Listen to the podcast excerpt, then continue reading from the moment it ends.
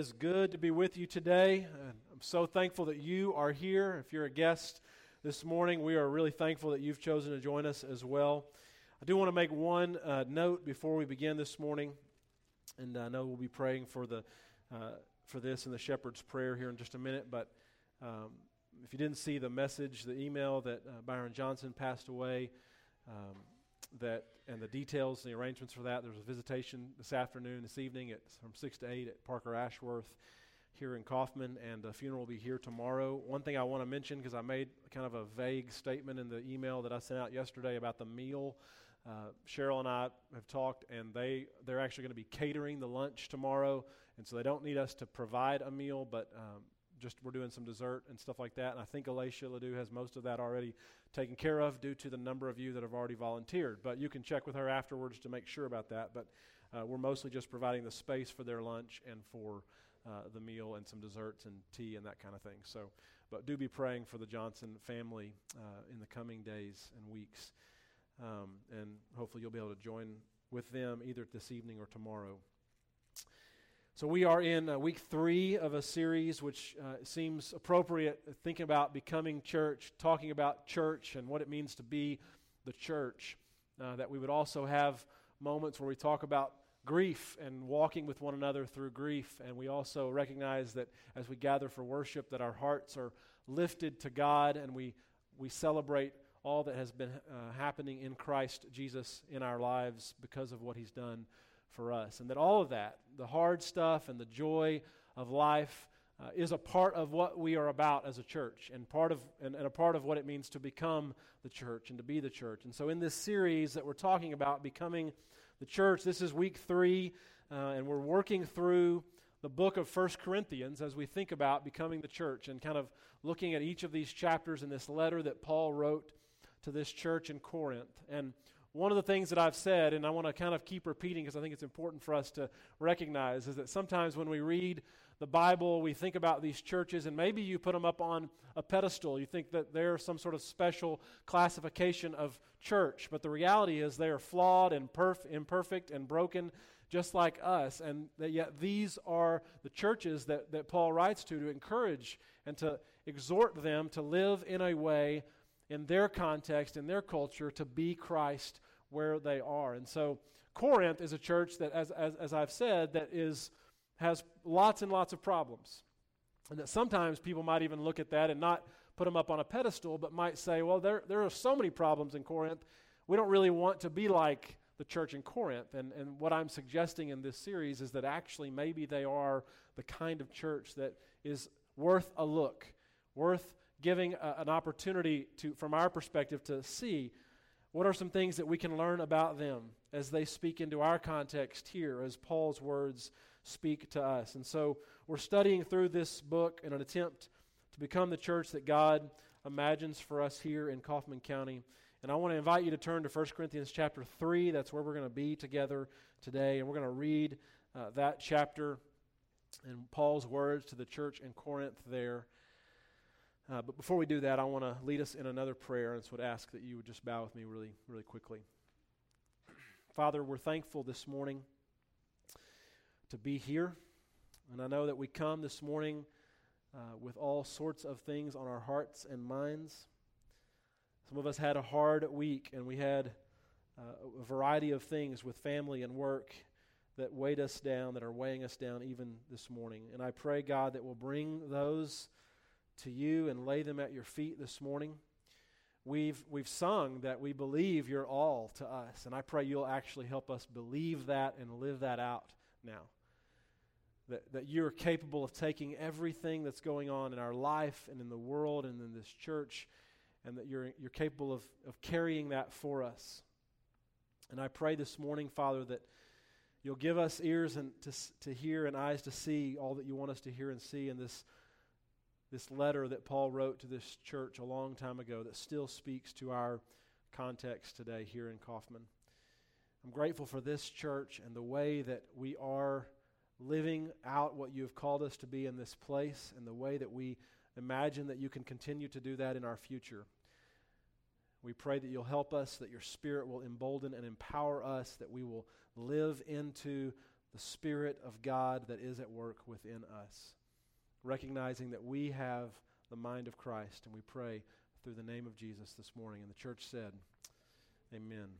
So 1 Corinthians chapter 3, beginning in verse 1, Paul continues, and he says, Brothers and sisters, I could not address you as people who live by the Spirit, but as people who are still worldly, mere infants in Christ. I gave you milk, not solid food, for you are not ready for it.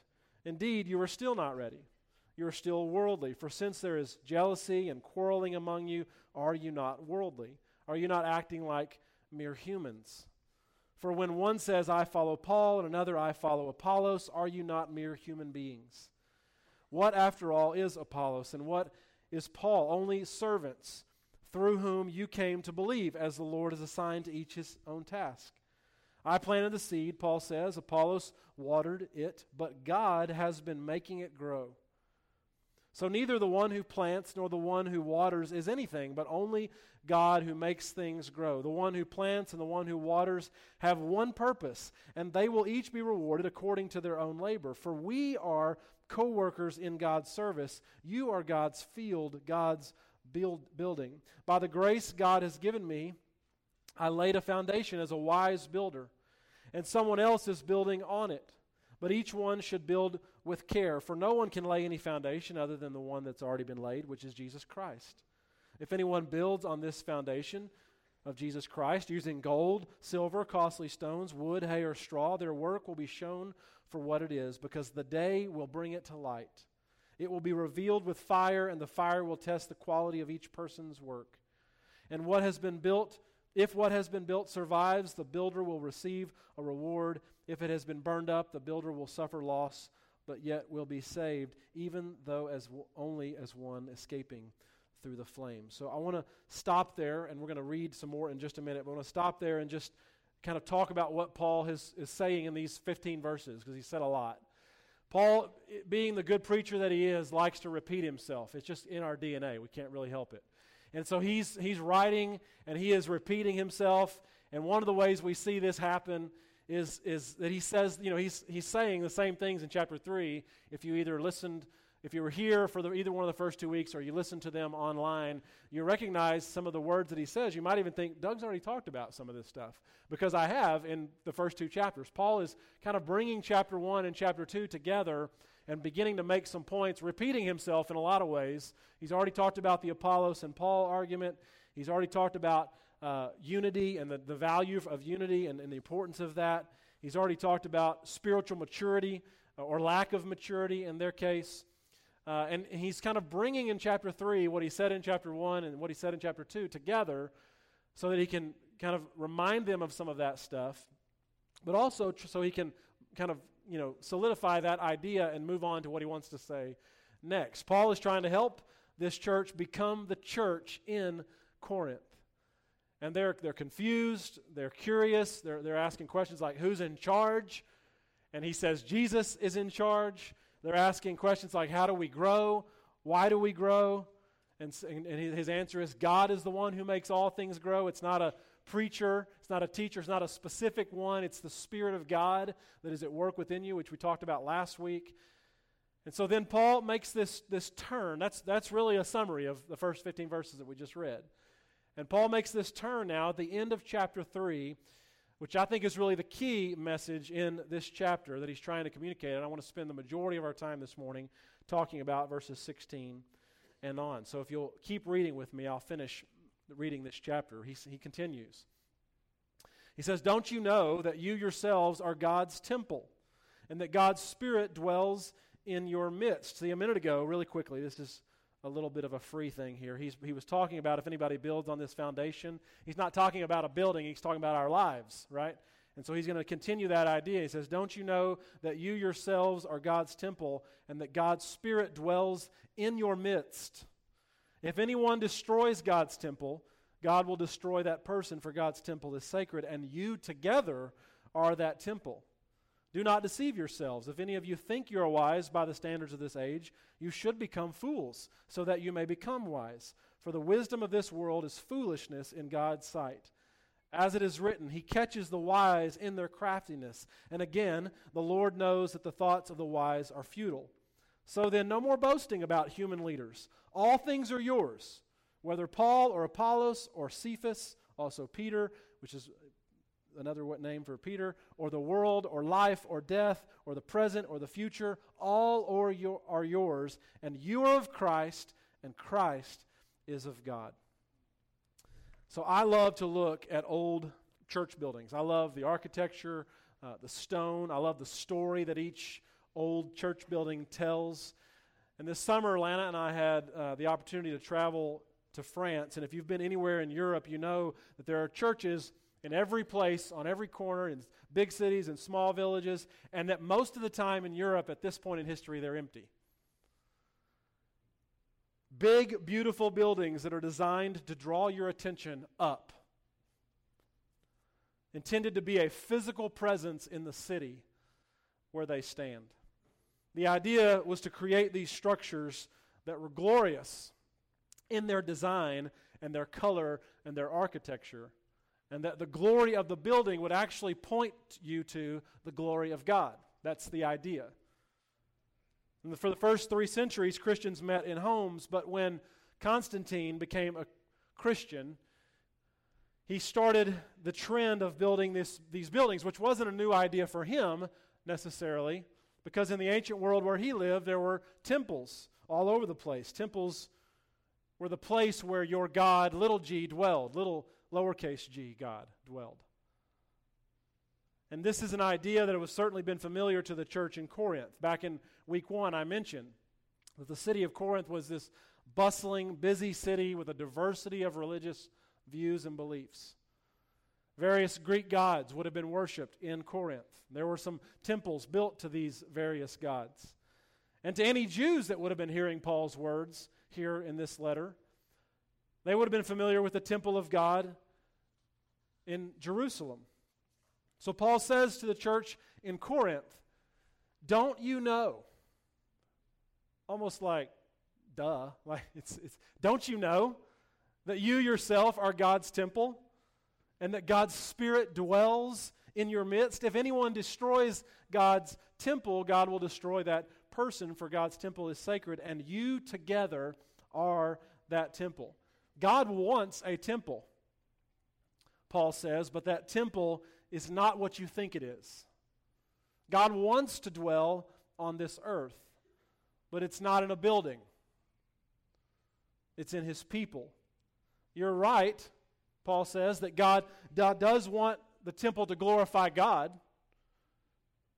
God does want his temple to point people's eyes to him and for the glory in their life to point to his glory but it's not the temple that you're thinking that it is. Don't you know that you yourself are God's temple? God wants the temple to be beautiful. And for people to look at the temple and to admire its beauty. But the criteria that determines the beauty of God's temple is not how ornate it is.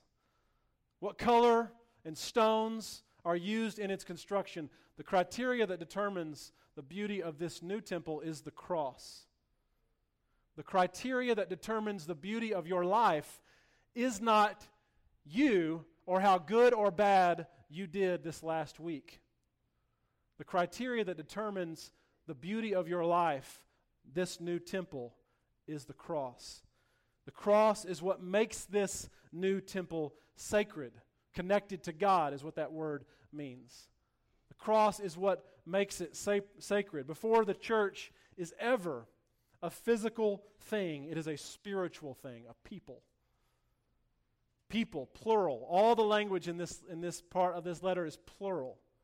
It, only, it is only together that you are the temple that this happens. And just think, just think for, for a minute with me about the brilliance of this change. Right?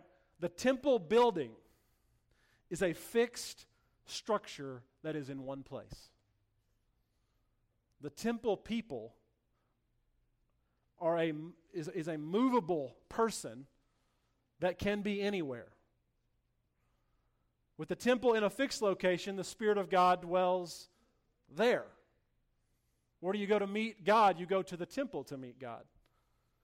To experience God most fully, that's where you go. This is why Jews would make the trip to Jerusalem from all over the place to go to the temple. But with the temple as a people, the Spirit of God is not bound by a physical structure. With the temple being a people, Paul says sacred space is wherever the Spirit filled people are.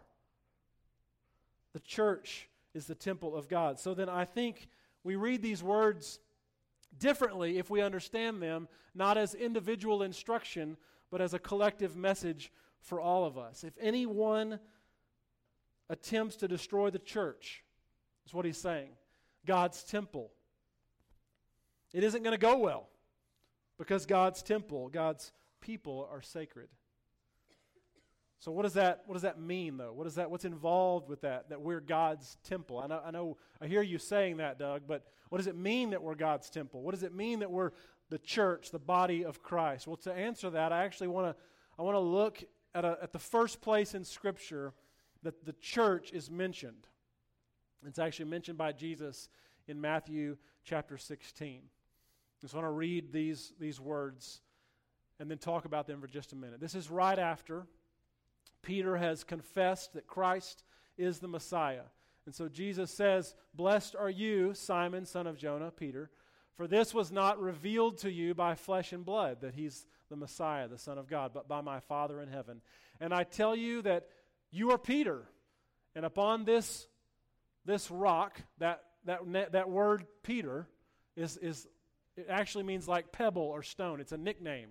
So Jesus is saying, Upon this little rock, this little pebble, Peter, the people, I will build this rock, big rock, boulder, my church. And we miss that translation in the English language, but he's, he's saying, Upon the little rock, the people, all the people, Jesus will build his big boulder of a rock, the church. And the gates of Hades will not overcome it. I will give you the keys of the kingdom of heaven. Whatever you bind on earth will be bound in heaven. Whatever you loose on earth will be loosed in heaven. So Jesus says that he will build the church. Paul doesn't build the church. I don't build the church. You don't build the church. Jesus builds the church. But what is the body through which he builds it? The way that Jesus builds it. The way that he builds it is through us. Right? And it's a little bit confusing because we're not the builders of it. Jesus is doing the building, but Jesus uses us as his hands and feet, as the skin that the Spirit gets to carry wherever the Spirit goes. And here's the mandate. Here's the thing that we need to be worried about. We need to be sure and certain about. The gates of Hades will not prevail against the church. You are going to be, Jesus says, as Jesus builds the church, an unstoppable force. You're going to bulldoze areas in our world where there are demonic strongholds, where Satan is at work. You're going to storm the gates of hell, and those gates will not stand up against you. And you're going to be able to do that, Jesus says, because he'll give you the keys to the kingdom of heaven. Binding and loosing. What, what does that mean? Binding and loosing. Binding and loosing. What if we bind on earth, it's going to be bound in heaven. If we loose on earth, it's going to be loosed in heaven. What does that mean, right? In other words, we are the one through whom God works. The world is in bondage. We're, we're aware of that. And what Jesus did on the cross was to deal the enemy a fatal blow. That he, put, he put Satan on notice, is essentially what he did on the cross. That every, everything he was going to be doing from the cross forward was going to be like, you know, grasping at the wind. Satan knew from the cross forward that he really didn't have any power and that he's going to ultimately accomplish and put an end to any you know any influence that Satan still has when he returns one day. And in the meantime, the church is the body of Christ who is still here. So in his first body, he hung on a cross and he dealt a blow to the enemy. And in his second body, in his second body, you and I get to be who Christ was initially. We get to be him now in, in a, a million different places all over planet Earth. So in his body, he dealt a blow. And now, in Christ's second body, the church, he has called us to carry out the work that he started. Walls that are raised in opposition to God will be torn down, Jesus says. Paul is, I think, saying the same thing as he tells this church in Corinth what their focus should be, what their purpose should be. So, anytime we do kingdom work, it may feel good to us to even be doing that kingdom work. But what it really, what's really happening is that the enemy is being pushed back. And what we're all about is binding and loosing. That's our target, that's our goal. What we bind, right? We bind anything that does not agree with God. We bind anything that we, we limit and, re, and restrict and bind anything that does not agree with God, and we unleash everything that does agree with God. That is our purpose, our central pursuit to glorify God by seeing His will done on earth as it, as it is in heaven. So here's, here's some examples of what I mean. We bind up the, the work of the enemy and we unleash the power of God. We bind up sickness and we see healing released in the lives of people. We bind up enemy strongholds and we release the truth into our world. What do I, what, you know, some of you this week, there were thoughts in your mind that you know weren't from Christ, they were from the enemy. And in Christ, you have the power to take that thought captive and release truth into your spirit because of the power of God. We bind up oppression and we set God's people, and God sets people free. We bind up hatred and we release the love of God. So anywhere we see hatred happening, we go, nope, that's not anything that has anything to do with God. We're going to release love into that space where the world is telling us that the thing to release is hatred. We bind up despair and we release the hope of God. We bind up anxiety and we release the peace of God. We bind up lies and we release the truth of the Word of God. We bind up broken families and we release healthy families. We bind up apathetic believers and we release passionate believers for Jesus Christ. That is the goal of the church of Jesus Christ. And we have a lot of fun along the way, but the purpose isn't fun. We have a lot of programs, but the purpose isn't programs. Everything we do is all about this purpose of engaging in the work of God. We have a children's ministry because we believe that it is valuable to see the will of God done in children's lives. We have a student ministry because we want to see students prioritizing faith in Jesus Christ beginning at a younger age than maybe some of us started taking Jesus seriously and encouraging them to put Christ first in their life starting now. We have a hope center across our parking lot because we believe that helping credit create stability in people's lives through housing will lead them to a greater spiritual stability as well. We have, we're a church that's focused on missions because we believe God's work is always about what God is doing in the world. And we want to partner with God in any way that we can find and other people to participate in that work. This is also why smaller small things like serving matters, why marriages matter, why forgiveness matters, why loving your enemy matters because all those things are about trying to bind up what doesn't belong to God and get rid of it and to loose the power of God into those places. This is why making casseroles and showing up at wedding showers and teaching classes and going on mission trips and volunteering to prepare communion and rocking a baby in the nursery all matter. Because they are all kingdom work, and we are the body of Christ, the church, and the Lord is relying on you to play your part. You have a beautiful role to play. What the whole accomplishes, you accomplish too. I accomplish too. This morning I was talking to a group in our starting point class, and I was talking about the Little Dresses for Africa ministry that, we, that we're a part of, one of our mission works that we do. And I said to the class, We made so many dresses last year, right? How many dresses did I make last year? Zero. But I participated in that work because I'm a part of a body. And part of our body did make over a thousand dresses. I, I, lose count every time I ask, but it's a lot of dresses that, ha- that were made that you may not have made sewn one stitch of clothing, but you made them too. Because you're a part of something bigger than you. And the question for us to consider that Paul is asking the church in Corinth is Are you being the body of Christ? Or have you bought into the myth that you are just a spectator? Do you know that this stuff that we do is more important than anything else that we could do? Do you know that you are the temple of God, he says, and that God dwells in the midst of you? Do you know that you yourself are God's temple, the church, and that the Spirit of God dwells in your midst, and that nothing is impossible with those realities in play? And they are in play. So, this morning, to conclude our time, we're going to sing the song Just As I Am. And as a, as a follower of Jesus Christ, I want to encourage you this morning to sing these words with all of your heart, to fill this room with your praise. I want you to, I want you to, before we sing, I just want you to, I want to read some of the words of this song we're about to sing. Because I think what happens is once we realize that we're the church, we're the body of Christ, and the Spirit of God dwells within us, it should release us into worship. It should release us into praise. And the words of this song say, Just as I am without one plea, but that thy blood was shed for me, and that thou bidst me come to thee, O Lamb of God, I come. Just as I am, and waiting not to rid my soul of one dark blot. To thee, whose blood can cleanse each spot, O Lamb of God, I come.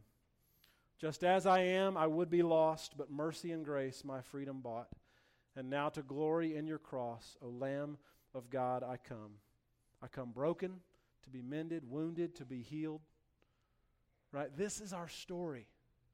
This is who we are. And it another way to say those words is you are God's temple, and God dwells in your midst. The criteria that determines the beauty of this new temple is the cross. You are God's temple because of the blood of the Lamb that was shed on that cross. And the rea- that reality should lead us into worship. We worship not because of what we have done or who we were, but because of God, what God has done and who God is. And so this morning, I want to invite you to stand with me, if you would. I want to invite Joe to come on up and to begin uh, preparing to lead us. And I want to just encourage you this morning if, if you want to receive prayer, I'll be down front and there'll be an elder in the back. You're encouraged to find somebody around you. Um, but I want to mostly encourage us to respond to this new reality as we think about being God's temple and the Spirit of God dwelling in our midst. Together, we are God's temple, Paul says. And that that leads us into worship because we understand, oh, See, sometimes we get confused. We start thinking, well, I don't really feel like God's temple. And so Paul says, no, the criteria that determines whether or not you are a temple of the living God has already been accomplished at the cross. And the beauty of that new temple is seen by God through the cross. And so we go, well, what, what other response can we have except to worship with all of our hearts. And so the invitation this morning is to God in whatever way you need to respond. And I want to ask you to sing as if you understand this reality that you are the temple of God and that the Spirit of God dwells in our midst and that we are an unstoppable force. The church, global church, is an unstoppable force as this reality sets into our hearts and minds and spirits.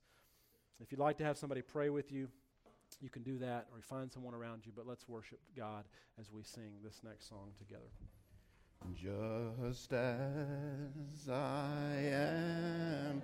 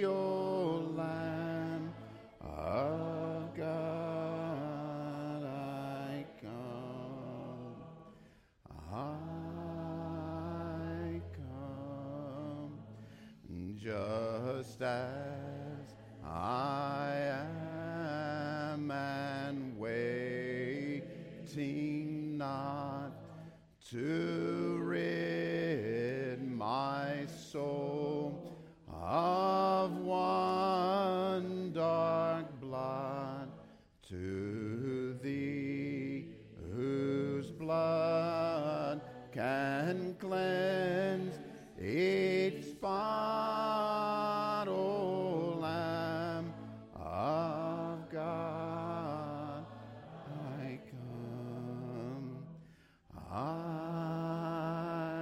come, I come broken to be mended, I come wounded to be healed, I come desperate to be. I come empty to be filled.